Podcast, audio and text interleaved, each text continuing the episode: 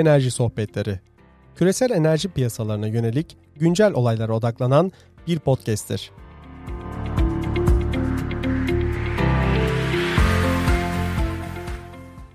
Herkese merhabalar. 25 Nisan Pazar gününden bugün sizlerle birlikteyiz. Yine her zaman olduğu gibi enerjide bu hafta gerçekleşen haberleri, gelişmeleri sizlerle paylaşıyor olacağız diyeyim. Ve öncesinde Barış abi nasılsın? Her şey yolunda mı? Nasıl bir hafta geçirdin? Hemen bir halini hatırını sorayım istiyorum. Evet, çok teşekkürler Tümay. Bu hafta çok okunması gereken materyal var. Uluslararası Enerji Ajansı, iklim zirveleri falan. Bakalım e, onu özetlerken nasıl altından kalkacağım?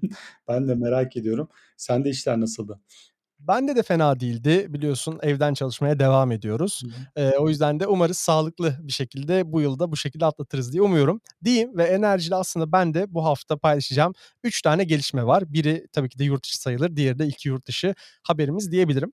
Eee, öncelikle bu hafta biliyorsun bu Sabancı Üniversitesi, eee, İstanbul Uluslararası Enerji ve İklim Merkezi (IKEK) tarafından, eee, dünyada ve Türkiye'de yenilenebilir enerjinin bugünü ve yarını eee, konulu bir webinar gerçekleştirdi. Bu webinar'da da, eee, tabii ki de International Energy Agency Başkanı Doktor Fatih Birol da yer aldı ve kendisi aslında, hani, çok kısa kısa tabii tüm, ek webinar serisinden bahsetmeyeceğim ama yenilenebilir enerjideki büyümenin arttığını, bu özellikle, eee, karbon eee, ayak izinin sıfırlanması noktasında pandeminin öncesinde olumlu etkileri olsa da sonrasında aslında bunun mevcut taahhütlerle durdurulamayacağını, yeni yaptırımlar gel gelmesi gerektiğini paylaştı ve özellikle de tabii ki de yenilenebilir enerjide rüzgarın ve güneşin rolünden, öneminden ve özellikle rüzgarda offshore'dan çok daha eee, ön planda bahsettiğini söyleyebilirim.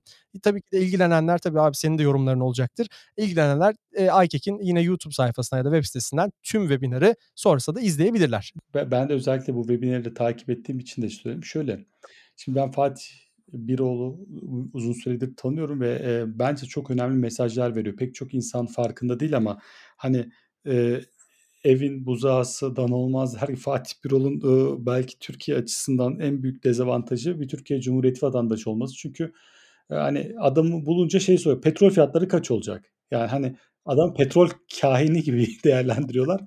Ama verdiği mesajlar bu hafta bence çok çok kritikti. Eee, özellikle Biden iklim zirvesine davetliydi ve bence çok keskin bir mesaj verdi. Yani şimdi insanlar Fatih Birol'un verdiği mesajları bence doğru okuyamıyorlar. Biraz da Türkiye'deki, eee, atmosferden kaynaklanıyor. Fakat orada bence çok net bir şeyin altını çizdi. "Tamam, sözler veriliyor ama" dedi, "veriler bu verilen sözleri göstermiyor." dedi ve makas giderek açılıyor mesajını verdi ve burada verilerin takip edilmesi çok önemli. Herkesin verdiği sözün takip edilmesi çok önemli dedi. Çünkü burada ben çok uzun zamandır altını çizdiğim bir şey vardı. Hatta ben bunu yazdım da net sıfır hedefleri dünyayı çok daha kötü bir yere götürebilir diye. Öyle bir 2030 tasviri var ki o gün bir şey olacak, her şey düşecek böyle ama 2030'a kadar ne olacağı bilmiyoruz. Yani 2030'a kadar hani bas kömürü sonuna kadar, bas petrolü sonuna kadar ortada politika yok. Gerçekten politika yok. Yani kendi tarafımda söyleyeceğim ama Fatih Birol'un verdiği mesajları Türkiye kamuoyu ismi Fatih olduğu için değil ama uluslararası çok önemli bir enerji direktörünün mesajları olarak bence çok doğru okumalı ve, eee, ben mesela kendi konuşma metnini bir kez daha okudum bu sabah. Eee, o yüzden Fatih Birol'un verdiği mesajları, eee, bizim oğlanın söylediği sözler gibi değil de gerçekten dünyanın nereye gittiğini gören bir insanın mesajları olarak görmeleri çok önemli bence. Kesinlikle katılıyorum abi. Özellikle de bu çok kısa bahsettim ve sonrasında da bahsedeceksin. Bu 22-23 Nisan tarihlerinde gerçekleşen, eee, zirveden de aslında orada da, eee, daha sonrasında ben baktığım zaman, eee, gene International Energy Agency'nin YouTube kanalından Fatih Bey'in tam o paylaştığı, katıldığı anı da YouTube'da paylaşmışlar. Oradan da konuşmasına bakabilirler diyeyim. Eee, ve sözü sana vermeden 2 ufak daha haberim var. İstiyorsan onları da paylaşmak istiyorum. Eee, öncelikle bu ikisi de aslında biraz daha yurt dışı taraflı. Özellikle öncelikle Tesla. Tabii ki de Tesla gü bugünlerde özellikle bu, eee, otonom bir aracının kazasında çok fazla basına yansıyor. Bu otonom sürüşle alakalı ama kendileri tabii bu bu konuyla değil, eee, biliyorsunuz kendi aslında bu eee, satış noktasında, eee, güneş güneş panellerinin satışı noktasında bir de tanıttığı Powerwall vardı. Bu evler için özellikle off grid sistemler için tabii ki de on grid'e dönmesi noktasında da bunları güneş panelleriyle Powerwall'u entegre bir şekilde satacağını açıkladı. Yani burada aslında yeni bir iş modeli denemeye başladı Elon Musk diye düşünüyoruz. Tabii bu çok daha yurt dışında takip ettiğimiz bir konu olduğu için, Türkiye'de henüz olmadığı için ben yine yakinen takip ediyorum. Nasıl acaba bu satışlar gerçekleşecek diye. İkinci tarafta da çok kısa, eee, Bosch'un bu, eee, hem IoT'nin hem elektrifikasyonun hem de yeşil hidrojenin geleceğinde gördüklerini ve bunu da açıklayan yönetim kurulu başkanı, eee, Dr. Volkmar Danner'dı yanlış hatırlamıyorsam. Eee, tamamen bir yapılan basın açıklamasında da Bosch'un geleceğini, yapay zekâ teknolojileri ve ne yeni nesil nesnenin interneti sistemlerini göreceğini dile getirdiler ve tabii ki de senin de aslında orada ufak eklemelerin olacak biliyorum. O yüzden bu iklim değişikliği noktasında konuyu sana bırakmak istiyorum abi. Ben önce Tesla'dan başlayayım. Tesla'nın bu hafta çok ilginç bir haftasıydı. Eee, Tesla ile ilgili çok küçük küçük önemli şeyler okuduk ama Tesla'nın pille güneş satmasının sebeplerinden biri de bence Teksas krizinde yaşanan sorun. Teksas krizinde biliyorsun güneş paneli koyanlar, Teksas'ta büyük bir soğuk hava dalgası vurmuştu, elektrikler kesilmişti. Güneş paneli olanlar elektrik üretememişlerdi. Çünkü şebekeden elektrik alması gereken pilsiz sistem kuran bir kısımlar ve Tesla biliyorsun merkezini Teksas'a doğru taşıyor. Kaliforniya'dan bir çıkış var. Nedense anlayamadık ama tabii biliyoruz da sebebini yani bir şey yapmadığımız kadarıyla. Eee, dolayısıyla aslında Teksas krizinin bir etkisi olarak ben Tesla kısmını değerlendiriyorum. Bir diğeri de biliyorsun Tesla'nın frenleriyle ilgili Şangay Otomotiv Festivali'nde bir kadın üzerine çıkıp frenlerin, eee, tutmadığına dair, eee, bir şey yaptı, eylem yaptı.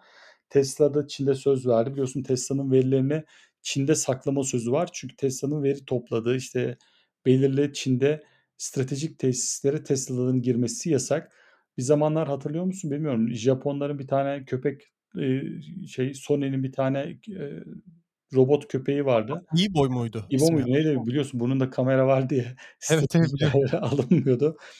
Eee, fakat Bosch konusu şöyle, sen hangi kaynaktan okudun bilmiyorum ama Financial Times'tan okunan hareket başka türlü. Ben izleyicilerimize bir örnek vereyim. Şimdi Financial Times gibi gazeteler veya Economist gibi gazeteler bir siyasi ajandaları var yani bunu ikna inkâr edemeyiz. Mesela Financial Times bu Wirecard, eee, Alman finans devlerine vurdukça vuruyor, vurdukça vuruyor. Çünkü Financial Times bu skandalı ortaya çıkardığında Almanlar Financial Times'a saldırıyordu. Şimdi o da bu tarafa saldırıyor inovatif diye ve hâlâ çok önemli yerler alıyor. Aynı şekilde bu Alman-İngiliz rekabetini de gördüğümüz yerlerden biri Financial Times. Fakat Financial Times'ta haber yaparken de yani böyle bir Batı medyası, etik falan derken ben bir örnek vereyim, siz düşünün ne olduğunu. Suudilerle uluslararası toplantı içerisindeyiz. Karar alınamıyor. Çok net. Karar alınamadığı da ortada. Onu da görüyorsun. Financial Times'a Suudiler, yani %100 Suudiler bir haber sızdırdı. İşte karar alındı, çıktı, işte ülkelerin şöyle hareket etmesi bekleniyor diye. Ben Allah Allah dedim ya dedim bu kadar Brezilya Brezilya herkes ayaklandı hani karar çıkacak gibi değil. Ardından Suudiler şöyle bir şey yaptı. Ya işte tamam hadi biz hepinizin görüşlerinizi aldık. Akşam görüşlerinize yer vereceğiz. Size görüş soracağız falan diye. Gene görüş sorulmadı. Akşam Suudilerin Financial Times'a sızdırdığı noktayla o öyle bildiri yayınlandı bir anda. Şimdi bunu şundan dolayı anlatıyorum. Uluslararası haber kaynaklarının, eee, Bosch'a bakışı da biraz farklı. Mesela Financial Times Bosch'a iyi bakmıyor. Nasıl bakmıyor? Financial Times Bosch'un başka bir haberini verdi bu hafta. Verdiği haber de şuydu. Eee, Bosch CEO'su diyor ki Avrupa Birliği sadece elektrikli arabalara odaklanıyor. Oysa burada sadece elektrikli arabalar yok. Bir sürü teknoloji var. Çünkü Bosch burada çok parça satıyor ve bunun istihdam etkisini görüyor. Yani aslında elektrikli arabalara dönüşte en çok etkilenecek yerlerden biri mesela bizde Bursa olabilir. Ben şimdi yeni raporlar yani o kadar çok rapor yayınlandı ki bu hafta yalnız sorun şu, mesela Amerika bilmem ne raporu, aynı şeyler, aynı şeyler. Yani iklim değişikliği tarafında heyecanlı hiçbir şey yok. Aynı metinleri okuyup duruyoruz ve saatlerimiz gidiyor. Bu Council, of Economic Advisors, Council Council of Economic Advisors yani Beyaz Saray'ın bu, e eee, iktisat danışmanları konseyinin yazdığı raporda ilginç bazı istatistikler vardı. Ki onlardan bir tanesi mesela Tesla'lara diyor biz diyor kredi verdik diyor işte 400 küsur milyon dolar ve Tesla diyor dünya lideri oldu diyor. İşte bak EV'ye geçişte, elektrikli arabalara geçişte çok önemli bir parametre bu diyor. Ardından da çok ilginç bir başka parametreye değiniyor. Diyor ki Tesla işçileri diyor 18 ila ben de şuradan bakayım da hani sayıların hiçbirini doğru hatırlamadığımdan sayı söylerken yanlış söyleme ihtimalim olabilir. Tesla'da çalışan işçiler saatte 17 ila 21 dolar kazanıyor ve bu tüm otomotiv işçilerinin ortalamasının altında ABD'deki. Ee, ve elektrikli arabalara geçişte bu iş gücündeki kırılma biraz sert olacak. Boş da bunu söylüyor. Diyor ki burada çok önemli istihdam sorunu olacak. Bir de çok büyük tartışmalara gibi bir Euro 7 standardı var. Yani Euro 7 standardına şirketler uyacaklarına elektrikli arabaya geçmeleri daha mantıklı gibi geliyor. Bu da Bosch'un önemli gelir kaynaklarından birini sarsabilir. Fakat Bosch 2020'yi pozitifte kapattı. Almanya'da büyük bir muhalefet var ama bir yandan da buna devam ediyorlar. Şimdi bu hafta bence en önemli konu Uluslararası Enerji Ajansı'nın yayınladığı küresel enerji değerlendirme raporuydu. Ben biraz okudum, bugün de bitirmeyi planlıyorum. Bazı raporlar var, vakit ayırıp okumanız gerekiyor. Mesaj önden geldi zaten. Bir e, daha önceki aylarda Aralık'taki emisyonlardaki hızlı artışı gösterdiler. Fakat bu Covid aslında hepimizi yanıltıyor. Çünkü Covid'den dolayı talep düşüşünde yenilenebilirler alım garantisinden dolayı düşmedi. Onların emisyonları sabit kaldı. Jet yakıtları vuruldu falan ama şu anda emisyonlar izledikleri kadarıyla çok hızlı yükselecek. Yani tarihin en yüksek ikinci büyük hızlı yükselişini görecek. %4,5'tu yanılmıyorsam. Genel rakamları yanlış hatırlıyor olabilirim. Fakat e, bu verilen mesajlar şunu söylüyor bir şeyden e, anlamamız gerekiyor. Krizlerden çıkış maalesef yenilenebilir enerjiyle olmuyor ve neden olmadığını bilmiyoruz. Çünkü inanılmaz hırslı politikalar vaat edildi. Yani uçuldu, kaçıldı, onlar sıfır olacak, bunlar böyle kurallar, düzenlemeler. Hani her şey söylendi. Ama durum bu. Bir diğer nokta ben enerji verimliliğin küresel anlamda o kadar çok önem atfediliyor fakat enerji verimliliğinde geçen seneki Uluslararası Enerji Ajansı'nın enerji verimliliği raporu da çok önemliydi. Yani %1.6 %2 yıldan yıla enerji yoğunluğu düşüşü sağlanması gerekirken bunun e, aslında sağlanamadığı yani daha fazla enerji ekonomi üretmek için daha fazla enerji tükettiğimiz bir yola girdiğimiz ve enerji verimliliğinin bu dönüşümü sağlamadığı görülüyordu. Eee, tüm bunların ekseninde Uluslararası Enerji Ajansı uzun zamandır çok net ve altı çizilen matematiksel mesajlar veriyor. Şimdi iklim zirvesine geldiğimizde iki şekilde değerlendirebiliriz. Bu aslında eee, iki şey Amerika için ve bu Ekonomik Danışmanlar Konseyi'nin raporunun başında da yazıyor. İklim değişikliği istihdamla alakalı. Bir. İki, iklim değişikliği uluslararası diplomasi ile alakalı. Bunu nereden anlıyoruz? Şimdi mesela Avrupa Birliği yeşil paketi mutabakatı var. Avrupa Birliği bunu pazarlamaya çalışıyor. Şimdi gelişmiş ülkelere pazarlayamadı. Türkiye'deki durum biraz çok komik. Ben bunu net söylüyorum. Türkiye'de pek okuyan olmadığı için hemen bak Avrupa yeşil mutabakat yaptı ilerliyor falan diyorlar. Belgeyi okuyun lütfen. Yani belgeyi açık bir görüşte okuyun. Hikaye şu iklim değişikliği, iklim değişikliğinden daha fazla uluslararası müzakere ve üstünlük mücadelesi. O belgeler yayınlandı ama mesela Green Deal'de hala pek çok şey net değil. Yani ve John Kerry de bunu söylüyor. Bu hafta Financial Times'e verilen mülakatta görüyorsun bunu. Diyor ki Avrupa Birliği'nin yaklaşımı daha farklı. Onlar düzenlemeyle ve şey teşvikle bu işi çözmeye çalışıyorlar diyor. Bu Avrupa Birliği'nin yaklaşımının çok önemli bir sorunu var. Bunu da Brookings'ten e, biri çok net söylemiş. Şimdi e, environment yani çevreci tarafı güçlendirdiğin zaman hep şu oluyor. Çevreciler bir kömüre karşı değil. Yani adam ideolojik olarak yer küredeki değişime karşı, insanın yaptığı değişime karşı. Sonu gelmeyen davalar olur diyor daha fazla bu çevresel düzenlemeyi güçlendirdikçe Brookings'teki uzmanlar, Brookings'te bakabilirsiniz iklim değişikliğini değerlendirenler var. Şimdi Çin'le ABD arasındaki oyunla ilgili Kerry hiç konuşmamıştı. Fakat Financial Times'e mülakatında Çin'le ne konuştuklarına dair bazı ipuçları verdi. Bunlardan bir tanesi şuydu. Çin bazı yük konusunda çok endişeliymiş. Ki Çin biraz daha olaya mühendislik yaklaşıyor. ABD biraz daha pratik yaklaşıyor. Avrupa Birliği daha mevzuatsal yaklaşıyor. Çin ayrıca burada John Kerry'nin sözlerinden tarihsel olarak haklarının olduğu yani daha fazla em, sen tarihin boyunca bir sürü emisyon yaptın ABD benim de böyle bir hakkım var diye güçlü şekilde feel strongly diyor.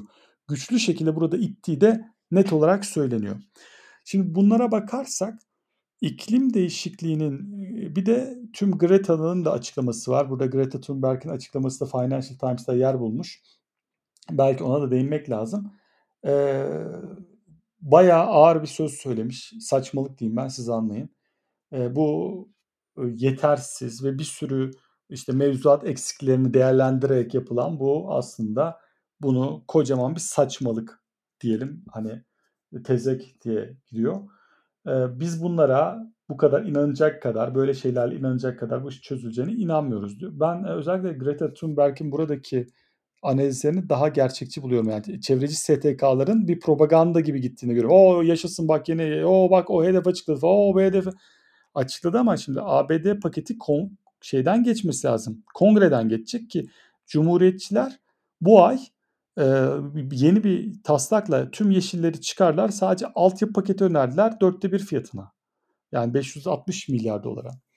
İş karışacak çünkü her şeyin küçüğü sevimlidir. Büyüdükçe o ana akım oldukça tartışması artar. Fakat şunu söyleyeyim ya dünya artık burada daha iklim değişikliği anlamında daha pozitif bir noktaya gidiyor. Daha fazla yenilebilir olan bir noktaya gidiyor. Fakat bu yol düz değil. Çok burada inişler, çıkışlar düz bir şey olacak ve e, biraz da şey diyelim e, çarşı karışıyor.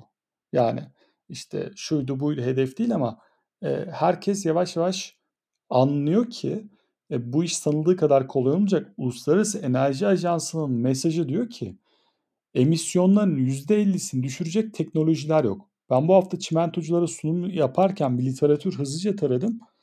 Yani çimentoları ısıtmak için tam bazıları diyor ki niye çimento beton kullanıyoruz? Harika. O bir yöntem. Ama çimento kullanımı giderek artıyor. Yani Türk milleti parayı toprağa gömmeyi seviyor. Yani bunu da bir millet olarak da kabul edelim. Herkes yazlık istiyor Bodrum'da, Muğla'da, denizi gören, şöyle çevre, yeşil falan ama bu da beton demek. Ve çimento sektöründe yok. Emisyon sıfır teknolojiler yok. Demir çelikte yok. Bunlar ufak ufak demolar. Yani ben baktım 7,5 megawattlık bilmem ne. Adam diyor ki ürün yoktu, üst ürün yok falan. Bunlar demolayacak. Demo büyük tesis yapılacak. Buradan buraya geçecek. Burada Amerika ve Çin bu dönüşümü sağlayabilir. Yani bunu görmek önemli. Birkaç ilginç haber var. Onları da değineyim, bitireyim. Yeteri kadar böyle biz zaten bunları konuşmuş olacağız ama şimdi Çin'in talebi çok güçlü geliyor. Yani Mart 2021 itibariyle Mart 2019'a göre niye 2020'yi kıyaslamıyoruz? Çünkü Covid vardı. 1.7 milyon varil bölü gün daha yukarıda. Cüneyt Kazakoğlu FG'nin hidrokarbon bu uzun dönemli stratejiler direktörü ona göre 1.9 milyon varil bölü gün daha yukarıda. Yani yıldan yıla talep 1.2 milyon varil gün artıyorsa bayağı Çin talebi güçlü geliyor demek. Hindistan'daki sorun çok büyüdü ve Hindistan'ın talebi daha düşük seyredecek ve birkaç da Asya ülkesi daha Mayıs'ın sonuna kadar bence e, zorlanmaya devam edecek. Bu da Haziran'dan sonra çok hızlı bir yükseliş gelebilir, bir sapan etkisi yapabilir. Şimdi Çin'deki büyük şirketler, mesela en büyük arsa gelişi Evergrande, elektrikli araba satmadan, bir tek elektrikli araba satmadan 87 milyar dolar değeri ulaştı. Evergrande. İnanılmaz bir şey. Yani bu işin mantığı falan anlayabiliyorum tabii. Gelecekteki değerini alıyorlar.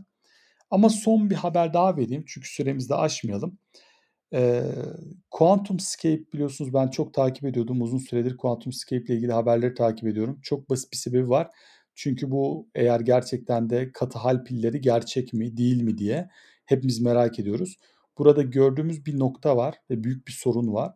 Bu hafta Scorpion diyor bir e, hedge fund diyelim ki e, aslında QuantumScape'in bu söylediği her şeyin doğru olmadığına dair bir e, döküman yayınladı.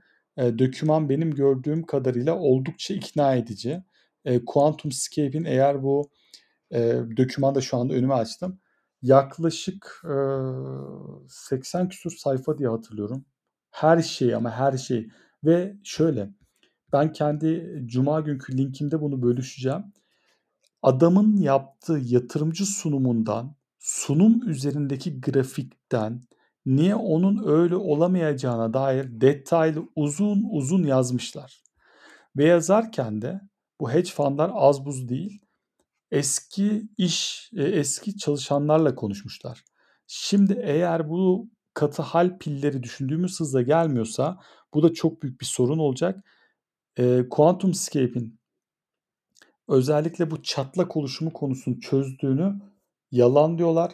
Seramik bir ayırıcıyla bu elektrolit sorununu çözmenin imkânı yok diyorlar. Düşük sıcaklıkta bunu yapmaların imkânı yok diyorlar ve 1000 defa doldur boşalt performansı da gerçek değil diyorlar. Çünkü ben de bunu bilmiyordum.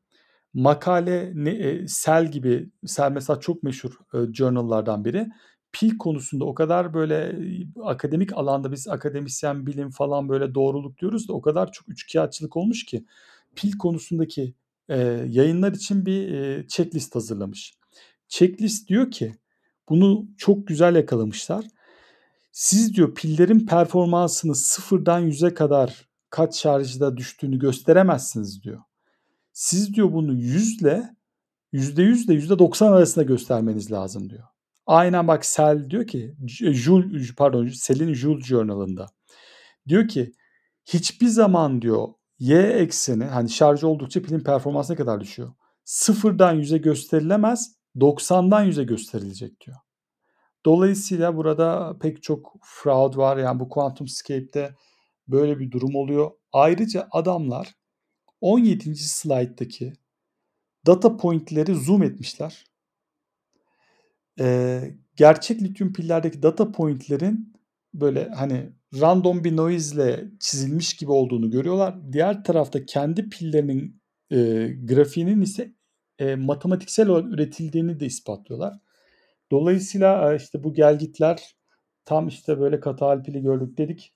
Eee, bayağı böyle bir eleştiri de gördük. Bence burada bitireyim Tümay.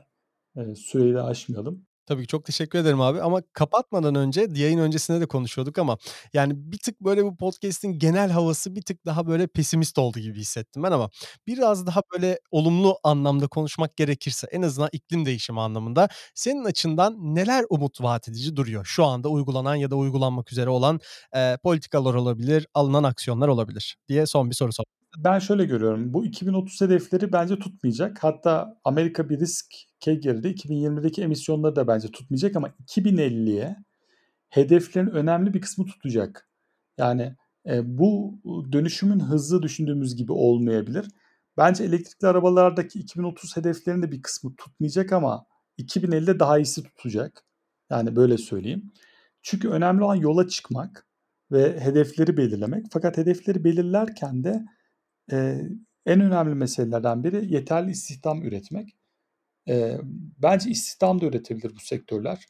Bu üretimlerin kalıcılığını sağlamak için de daha çok finansmana ihtiyaç var. Bu konuyla ilgili bankaların artık zihniyetini değiştirmesi lazım. Yani orada bir temel meselemiz var. Fakat şunu görüyoruz. 2030'a değil ama 2040-2050'ye çok daha eğlenceli, çok daha dönüşmüş bir, eee, temiz enerji dünyasını ben bekliyorum. Eee, bunu net olarak söyleyeyim. Yani buradaki yakın dönem hedeflerin pek çoğunu tutmayacağını öngörüyoruz bir. 2'ncisi Amerikan yönetiminin ilk aylarını değerlendirmeyelim. Amerikan yönetimini bir 2 yıl sonra değerlendirmemiz gerekiyor. Ya, şu anda bence acemice belirli hataları var. Ama eğer kongreden geçirebilirlerse yazın bu paketleri, eee, 2 sene sonra çok farklı bir dünyayı konuşuyor olacağız. Eee, ben bu noktada şunu görüyorum. Eee, Türkiye de bu konuda az buz değil. Bir sürü yenilenebilir yaptı, hidrojen projeleri başlattı. Belirli bir hareketleri var. Fakat bu enerji sistemi çok büyük bir taş gibi. İtiyorsun, itiyorsun hareket etmiyor. Sonra bir defa hızlandın bayağı hızlanıyor. Türkiye'deki güneş gibi. Ben, bunu böyle bekliyorum. Yani 2025'lerde böyle hızlanmasını bekliyorum. 2030 hedeflerini yetiştiremeyebilir ama 2040-2050'de çok daha iyi hedefleri tutturabilir. Çok teşekkür ederim abi. Kapanmadan da hani böyle Bak ufak senin için de böyle bir kıyak yaptım. Bak pozitif tarafları da söyledim. Aynen Biliyorsun bak bir kural var. Medyada iyi haber satmıyor. Evet. Yani biz bunun başlığını şöyle beyaz futbol gibi işte satılmış iklim değişikliği falan gibi bir şey koyup böyle ilerlesek çok daha bu podcast tabii dinlenir. Ama böyle, eee, iyi haber verince kimse dinlemez. Kes kesinlikle katılıyorum. Eee, bir YouTube videosunda da geçtiğimiz hafta bunu deneyimledim. Onu söyleyebilirim Yok aslında. ke bunun biliyorsun çok insani bir tarafı var. O da şu: Biz, eee, insanoğlu olarak hayatta kalmak için uyarıları daha çok dikkate almak üzerine belki ergenler öyle değil ama bizim gibi yaşlanmış insanlar uyarıları daha çok ilk yani kulağa dikme diyelim yani kafaya takma anlamında değil, kulağa dikme anlamında şey yaptığımızda daima kötü haber daha çok satar. Aynen. Yok buna katılıyorum dediğim gibi yani ufak İstersen deneyimler. tam full kötü bir podcast yapalım böyle. Ya arabesk olsun böyle. Arabesk iklim değişikliği podcast'i bence çok iyi olur. Araya müzik de verelim abi. Baktım böyle Ben, bence evet. melankolik müziklerle. Olabilir neden olmasın. Oradaki istatistikleri sonra yorumlarız tekrar. Ee, 200 200. bölüme. Bilmiyorum ne kadar kaldı ama biraz daha var. Ee, 200 bölüme de umarım ulaşırız diyeyim. Ee, çok teşekkür ederim abi bu haftada. Ee, eğer eklemek istediğim bir şey yoksa podcast'imizi kapatalım. Ben çok teşekkür ediyorum Tümay sağ olasın. Görüşmek üzere. Ben de çok teşekkür ediyorum. Yine önümüzdeki hafta enerji sohbetlerinde enerjiyi yorumladığımız bir podcast bölümünde daha herkese görüşmek üzere diliyorum. Hoşçakalın. Hoşçakalın.